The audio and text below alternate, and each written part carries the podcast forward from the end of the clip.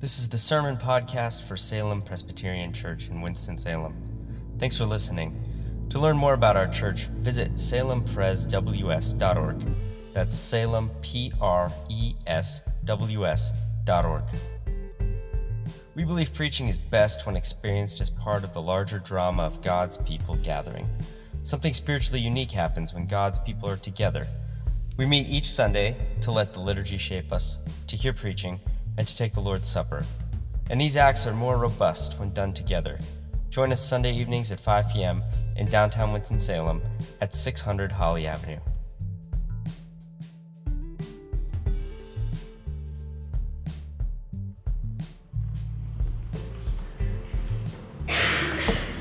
Tonight's scripture passage is 2 Samuel chapter 6 verses 1 through 23. If you would like, take a moment to turn there. There are Bibles in your pew. I'll be reading from the English Standard Version.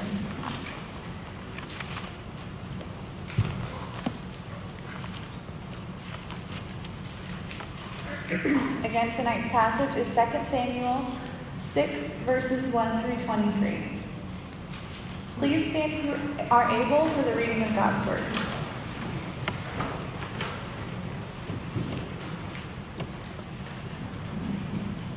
David again gathered all the chosen men of Israel, 30,000. And David arose and went with all the people who were with him to Baale-judah, to bring up from there the ark of God, which called by the name of the Lord of hosts, who sits enthroned on the cherubim. And they carried the ark of God on a new cart and brought it out, of the house of Abinadab, which was on the hill. And Uzzah and Ahio, the sons of Abinadab, were driving the new cart, the ark of God, and Ahio went before the ark. And David and all the house of Israel were celebrating before the Lord with songs and lyres, harps and tambourines and castanets and cymbals. And when they came to the threshing floor of Nacon, Uzzah put out his hand to the ark of God and took hold of it, for the oxen stumbled. And the anger of the Lord was kindled against Uzzah, and God struck him down there because of his error. And he died there because of the ark, beside the ark of God. And David was angry because the Lord had broken out against Uzzah, and that place is called Perez Uzzah to this day. And David was afraid of the Lord that day, and he said, How can the ark of the Lord come to me? So David was not willing to take the ark of the Lord into the city of David. But David took it aside to the house of Obed Edom the Gittite. And the ark of the Lord remained in the house of Obed Edom the Gittite for three months. And the Lord blessed Obed Edom and all his household. And it was told King David, The Lord has blessed the household of Obed Edom and all that belongs to him, because the ark of God. So David went and brought up the ark of God from the house of Obed Edom to the city of David with rejoicing. And when those who bore the ark of the Lord had gone six steps, he sacrificed an ox and fattened animal. And David danced before the Lord with all his might. And David was wearing a linen ephod. So David and all the house of Israel brought the ark, brought up the ark the, of the Lord with shouting and with the sound of the horn. As the ark of the Lord came into the city of David, Michal, the daughter of Saul, looked out the window and saw King David leaping and dancing before the Lord, and she despised him in her heart. And they brought and they brought in the ark of the Lord and set it in its place, inside the tent that David had pitched for it. And David offered burnt offerings and peace offerings before the Lord. And when David had finished offering the burnt offerings and the peace offerings, he blessed the people in the name of the Lord of hosts, and distributed among all the people, the whole multitude of Israel, both men and women, a cake of bread, a portion of meat, and a cake of raisins to each one. Then all the people departed, each to his house. And David returned to bless his household. But Michal, the daughter of Saul, came out to meet David and said, How the king of Israel honored himself today, uncovering himself today before the eyes of his servants, female servants, as one of the vulgar fellows shamelessly uncovers himself. And David said to Michal, It was before the Lord, who chose me above your father and above all his house, to appoint me as prince over Israel, the people of the Lord, and I will celebrate before the Lord. I will make myself yet more con- contemptible than this, and I will be abased in your eyes. But by the female servants of whom you have spoken, by them I shall be held in honor. and Michal, the daughter of Saul, had no child to the day of her death. This is the word of God for the people of God.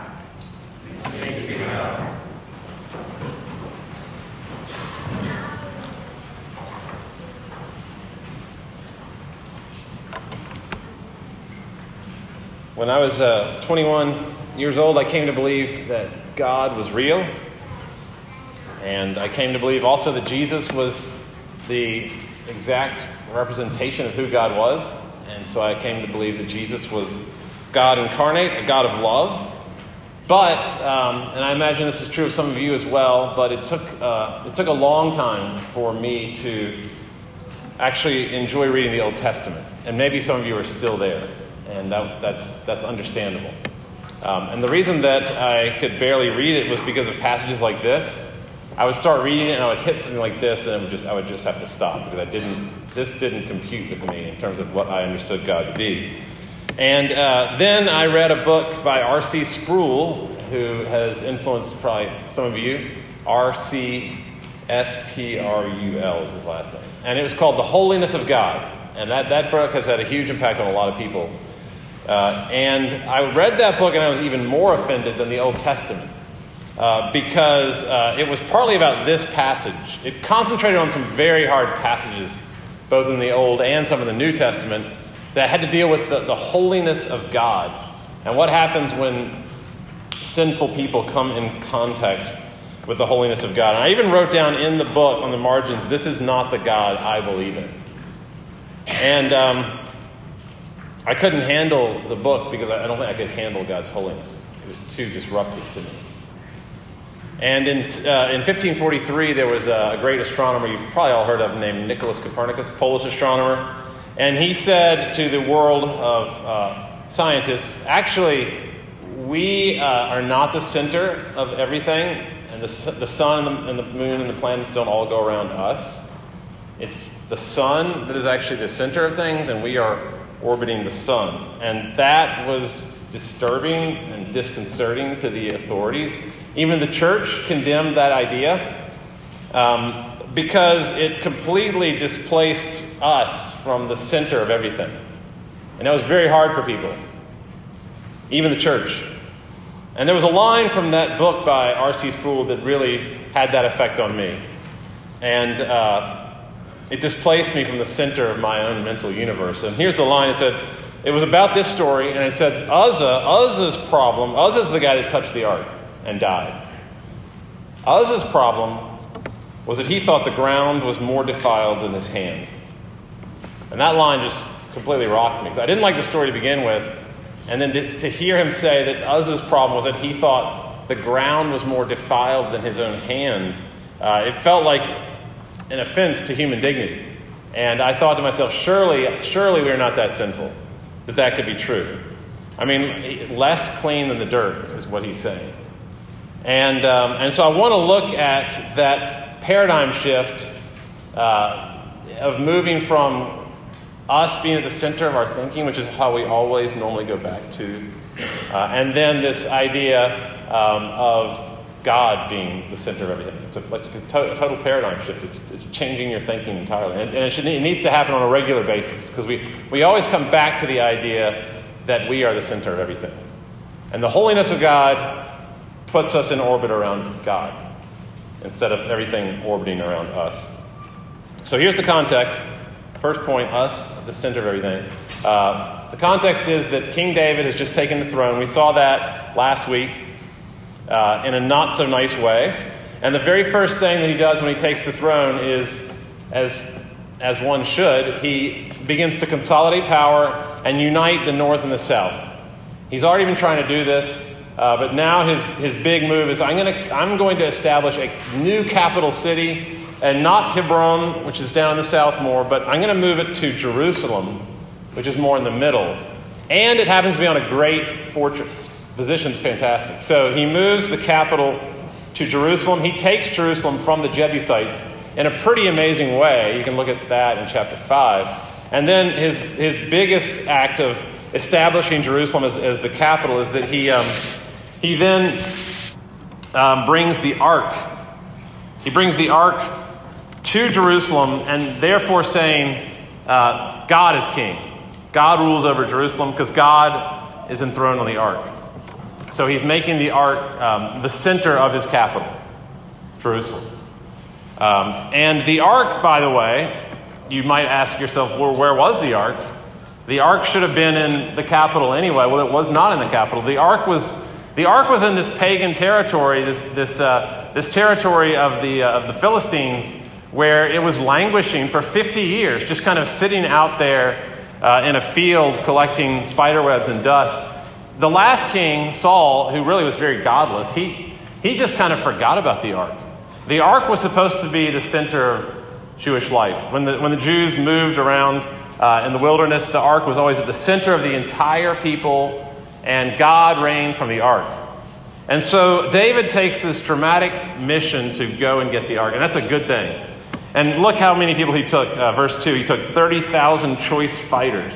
Obviously, he didn't need that many, but it was a way of saying the ark is the center of my new capital, which is the center of my entire new nation, the nation of Israel.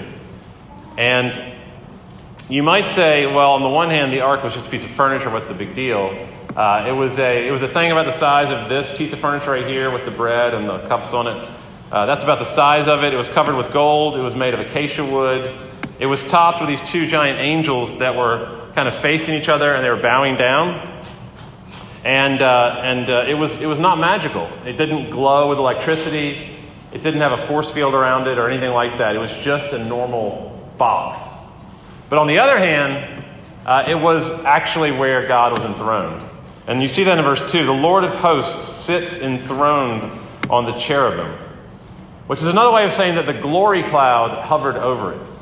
And again, it's not because the ark is magical, it's because God chose to make his rule from that place. And uh, the glory cloud is sometimes called the Shekinah glory. Uh, that's the Hebrew word for it. And it was kind of like a shining cloud of uh, maybe a giant swarm of fireflies that are always blinking. That's kind of the way I picture the glory cloud. And again, it's not magical. Um, it's just the it's the way that God chose to make Himself visible to Israel. That shows that I am I am the King. I am with you. I am with my people. And so, in a sense, the the ark was the holiest object in the universe. It was the place where heaven and earth met. And therefore, it was, uh, it was to be handled with great caution and great care because that's where the energy of divinity, the holy energy of divinity was. I was once driving behind a semi, a big old semi truck, and it had a yellow toxic waste symbol on it. It was one of those round ones, one of those cylindrical ones, and that was very, that was kind of nerve wracking that it had that big symbol. And then it also had a red skull and crossbones symbol, just in case you missed that one. So it was really dangerous. And then it had this big all caps letters. Uh, danger, hazardous materials. So, all these different ways of saying this is not to be taken lightly. And so I gunned it and got around that thing because I did not want to get too close to that. And the ark is um, something that you had to handle with great care because of the weightiness, the holiness of it.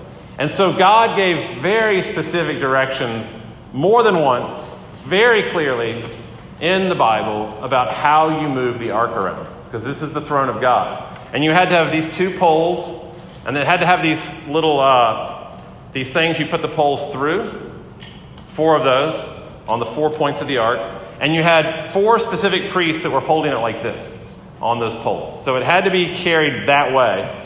It could never be touched. And it could never even be looked at. It had to be covered with this beautiful uh, cloth all over it. And so this was not a secret. This was known to the Israelites. This is the throne of God. This is the center of their people. And so uh, look at verse 3. It says, They carried the ark of God on an, uh, on an ox cart, um, like a flatbed trailer. And Uzzah and Ahio, the sons of Abinadab, were driving the ox cart. That's not a lot of respect for the ark. Uh, these two guys, Uzzah and Ahio, are just kind of random teenagers, maybe who happened to be the sons of Abinadab, where the ark happened to be languishing, and they were just driving it down this dirt road on uh, this ox cart, this cart of wild oxen. Not a lot of respect for the ark. It's like one of those, uh, you know, rickety trucks on I-40 that they've got this stuff, the pile of junk's kind of tied down barely, and stuff's flying off the back. That's the way the ark is being dealt with here. Um, there's, there are no priests involved, there's no covering, uh, there are no poles, there's no respect at all for the holiness of God.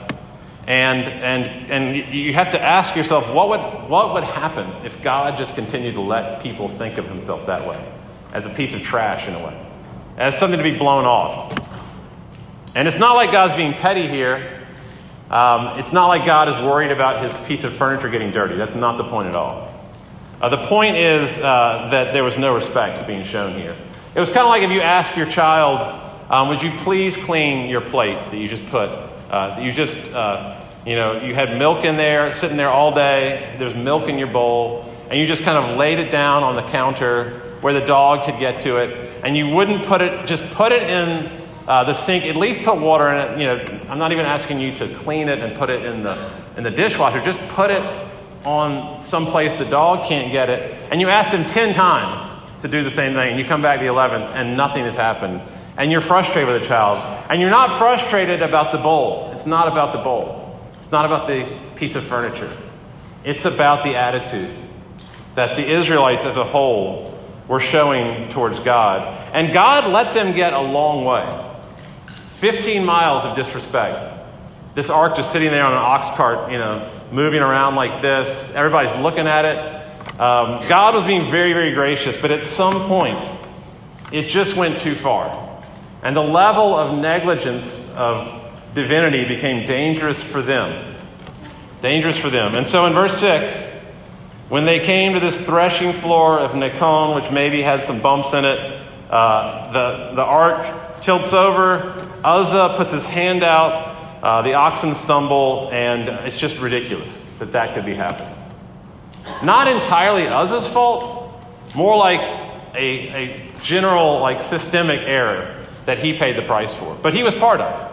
But he paid the price for this general error of the whole country in neglecting the ark. Um, I think about if you ask, if you ask your husband, uh, if, you, if you made this really elaborate uh, turkey for Thanksgiving, you're going to take it to your in-laws' house, and you're trying to impress your, um, your mother-in-law, and you made this beautiful turkey, put it on this gorgeous platter. Um, you give it to your husband and said, be, be very careful how you carry that turkey to the car. And you look out the window and he's like, you know, got it like this and he's kind of dancing around and you watch it fall.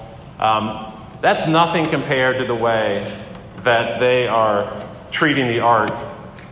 And so in verse 7 it says, the, ang- the anger of the Lord was kindled against Uzzah and God struck him down. And that, that is the place where you kind of rise up and say, What, what in the world? First of all, I didn't think God got angry, uh, A. And then B, um, I can't believe he killed this guy. He struck him down. These are active words. The anger was kindled, it, it, it built. Uh, and again, this is one commentary said it was static electricity that built up on the ark because it was going back and forth uh, on the ox cart, and maybe the gold or something like that created this buildup, and that's that's ridiculous. That's missing the whole point. The point of the story is that there was anger that struck like lightning. And so it's got, you can't get around the challenge here of the holiness of God. And um, you, well, you can. Uh, you can get angry like David was angry in verse 8. He was angry uh, because the Lord had broken out. And you can, you can choose to think about God as like an alcoholic parent uh, that's just ready to fly off the handle, or a petty tyrant, and one little tiny detail is missing, and he, he's off with his head. You, you can choose to think of God that way, or you can let this challenge you and dislodge you and make you realize that God is that there's a very holy uh, and righteous, omnipotent being in the universe, and that you're not the center of the universe, and that this is the center of the universe, and that it's, it's, it's more important for you to know that than to live. It's, it's more important for you to acknowledge the holiness of God than for you to even be alive. Um, you, can, you can let God be the sun and you orbiting around God, or you can try to uh, control God and have God orbit around you and your sensibilities and your little mental picture of things, um, where God just kind of comes up in the east. He brightens your day, He keeps you warm, He goes down in the west, and it's like clockwork, and you have control. of. God is kind of blessing your nice little comfortable life. Uh, but the good news is that God is entirely committed, you could say violently committed, to being the center of your life.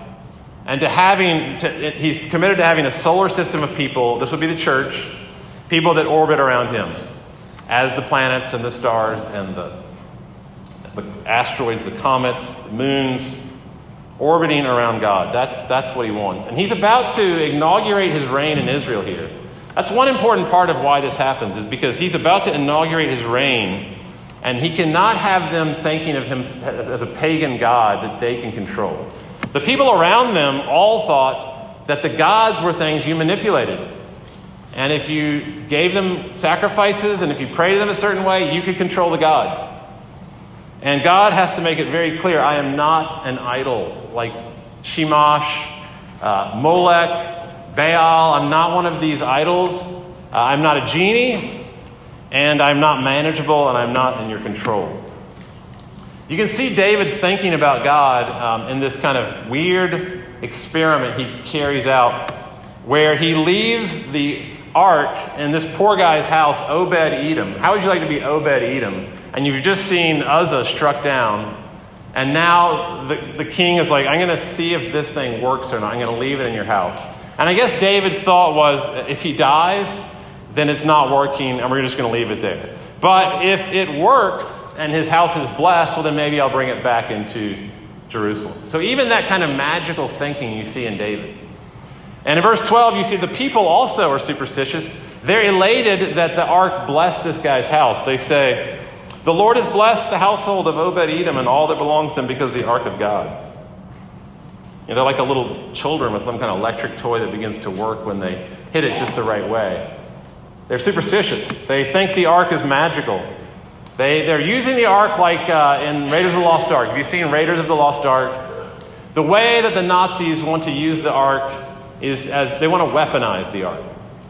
They think that if, if they can uh, find it, uh, then they can defeat armies with it. They can use it like lasers coming out and melting people's faces. And so they are trying to use it for their own ends. David might want it for a different end, to heal and bless, but he's still the same exact thing. He's using the ark as a tool for his own purposes. And a lot of times we pray to God that way, we treat God that way, and we think if, if I can pray long enough, and if I can get enough people to pray, and maybe if they fast, and if we pray loud enough, and if we cry enough, then God is going to have to act. Because we can kind of twist his arm like that. And we try to manufacture a kind of a spirituality where someone will be healed, or things will go well with me, or things will go well with my child. Um, like Harry Potter, you know, casting spells. And if we, if we say the words the right way, if we enunciate the right inflection, or if we twist our arm the right way, you know, then the spell will work. And, um, and we, we treat God that way. That if we do all these things the right way, then, then she will be healed. And if she's not healed, then we're like, well, did you really believe? Did you really have faith? Did you really pray enough? Were you really close to God?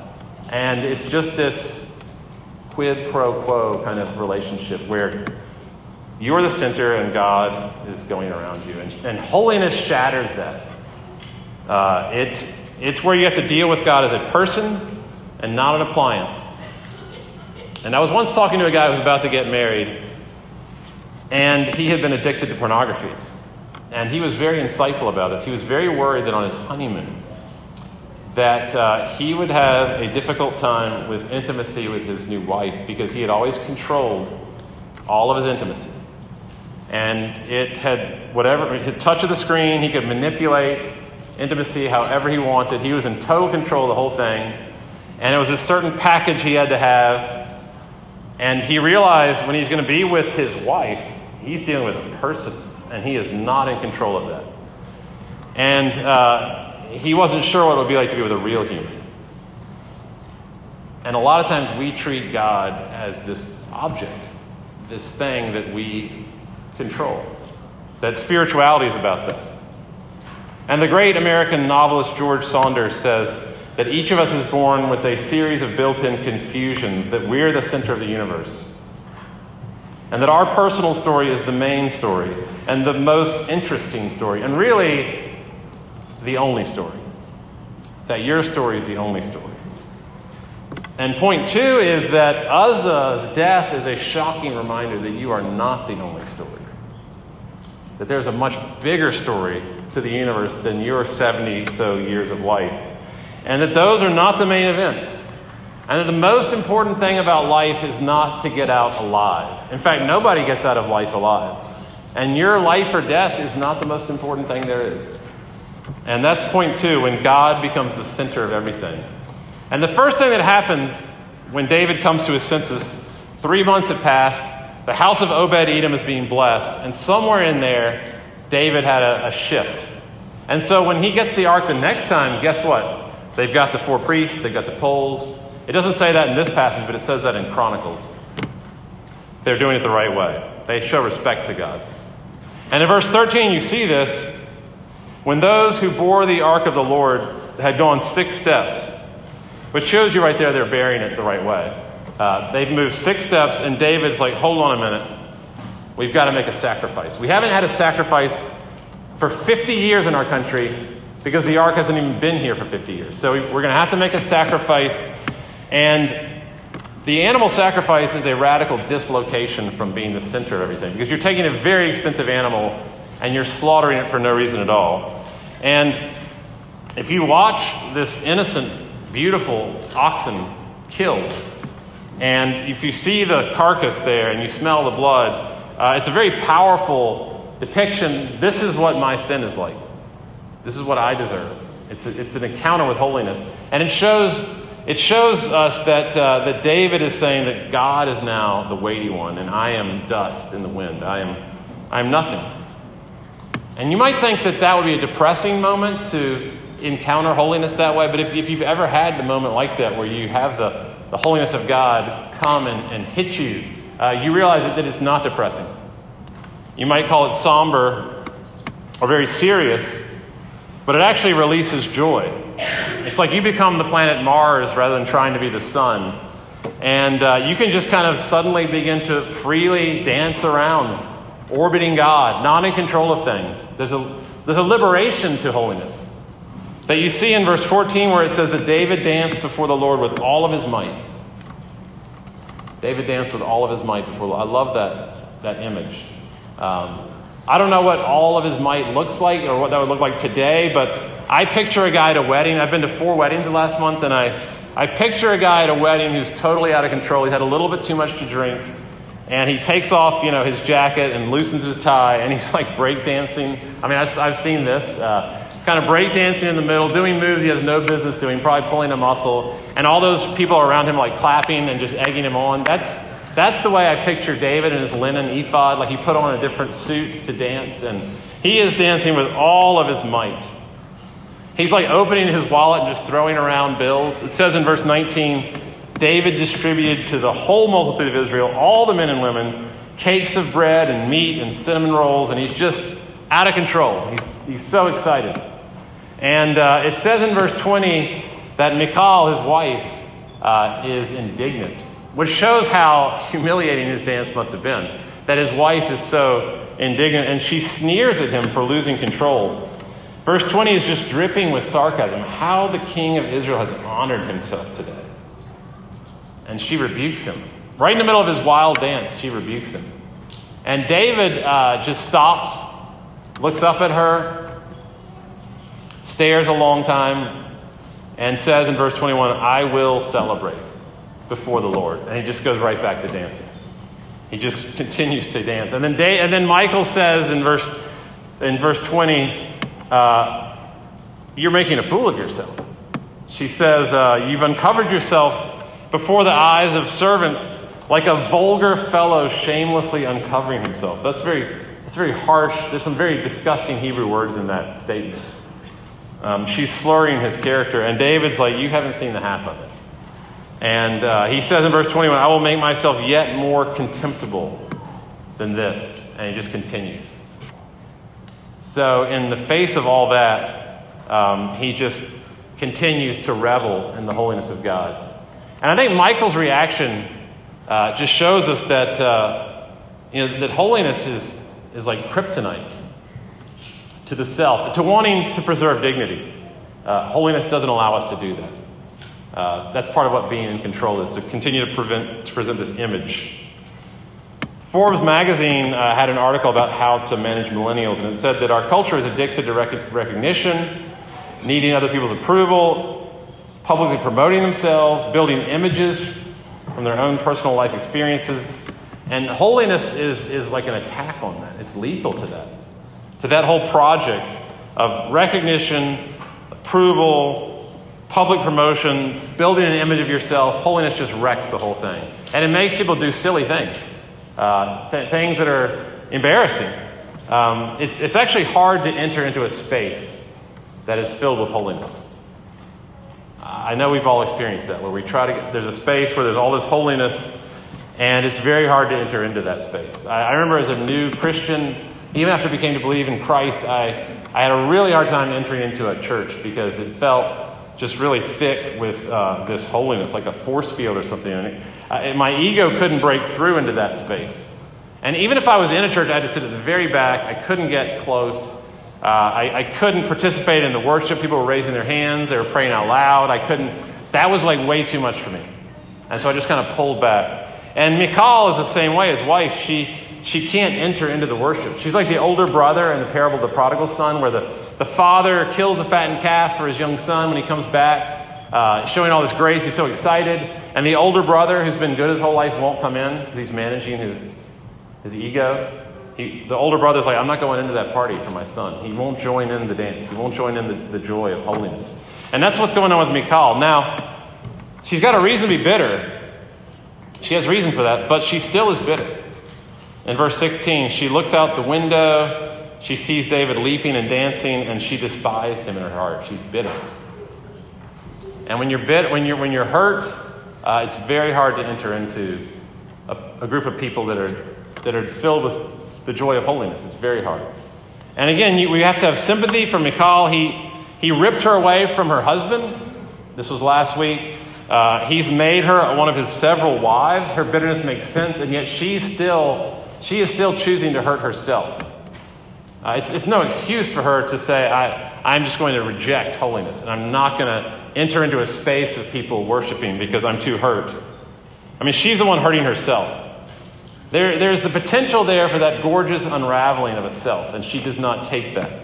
There's, there's a potential there of just a jolt of absolutely massive and overwhelming things that would dislodge her, and she won't do it. And that could be true of you. You could be in a place or you know someone where there's just too much bitterness to enter into the, the joy of being out of control and dislodged by God's holiness. In, uh, in Western Ireland, there's this big, uh, huge parking lot and a gift shop. And uh, we drove up to this thing, gigantic parking lot, huge, elaborate gift shop, really uh, nice inside, really fancy, big old sign. And you're there, and there's a, there's a bunch of sheep around it, and there's some big green fields, and you're like, what? What is this doing here? And, uh, and then 300 yards to the left of that parking lot, um, there is this massive, uh, immense cliff that goes 700 feet straight down. Right from the edge of that green field, just black, sheer rock stone plummets right into these massive waves, some of the largest waves on Earth. And you look down, and there, there's these huge waves just crashing up on really dramatic rock formations. It's called the Cliffs of Moher. And, uh, and when I saw that thing, uh, I kind of had to stop walking. It was so dramatic. I mean, 700 feet is not that high, but if you just see it out, coming out of nowhere right down into the ocean with giant waves, that does something. And I had to eventually lie completely flat on my stomach. I've mentioned this before, and I had to kind of crawl up and just peer over with my eyes. That's the only way I could look at it. It was I kind of don't like heights anyway, but I was just I felt out of control. I was trembling as I was gra- I was grabbing the uh, the grass very tightly, and and that's just nature. That's not even the most dramatic part of this natural world. Imagine something supernatural, like the cliffs of Moher, where being in His presence is so massive and overwhelming because of holiness that you have that kind of reaction. You know, God came to the earth, which was very difficult for him, uh, like a lightning strike. Um, and he didn't do it to warm our lives or to prevent people from dying. Uh, he, he, hasn't prevented anyone from dying. Um, everyone's going to die. Uzzah was just one of many, many, many people who died. And he didn't do that to just make our lives a little better or prevent us from dying. Uh, he did that to bring in holiness and to shock us and displace us from the center of our lives and to show us this fearsome love um, that normally we, we have very little awareness of. And uh, if, if the ark was the presence of God on planet Earth at that moment in the history of the world, then we believe now that there's no need for the ark. The ark is lying somewhere, I don't know where, maybe in Iraq today. Who knows? Buried under some sand. But I do know that if you got the ark out, it would not destroy people like it does in Raiders of the Lost Ark. It would, it would be a box. That's all it is. The, the presence of God is, has shifted to his son, to Jesus. Jesus was the glory cloud. And when Jesus came and people touched him, they didn't die. Uh, rather than their sin killing them, it, it killed him. And he, he absorbed, the Holy One absorbed all of our sin. And that is ultimately who God is. The, the story of Uzzah shows us his holiness, but ultimately, in the very end, we know uh, that when God came here, he, he didn't come here to destroy people and to blast people like lasers. He came here to bear our sins. And so at this table, uh, we see the, the fearsome and holy love of God.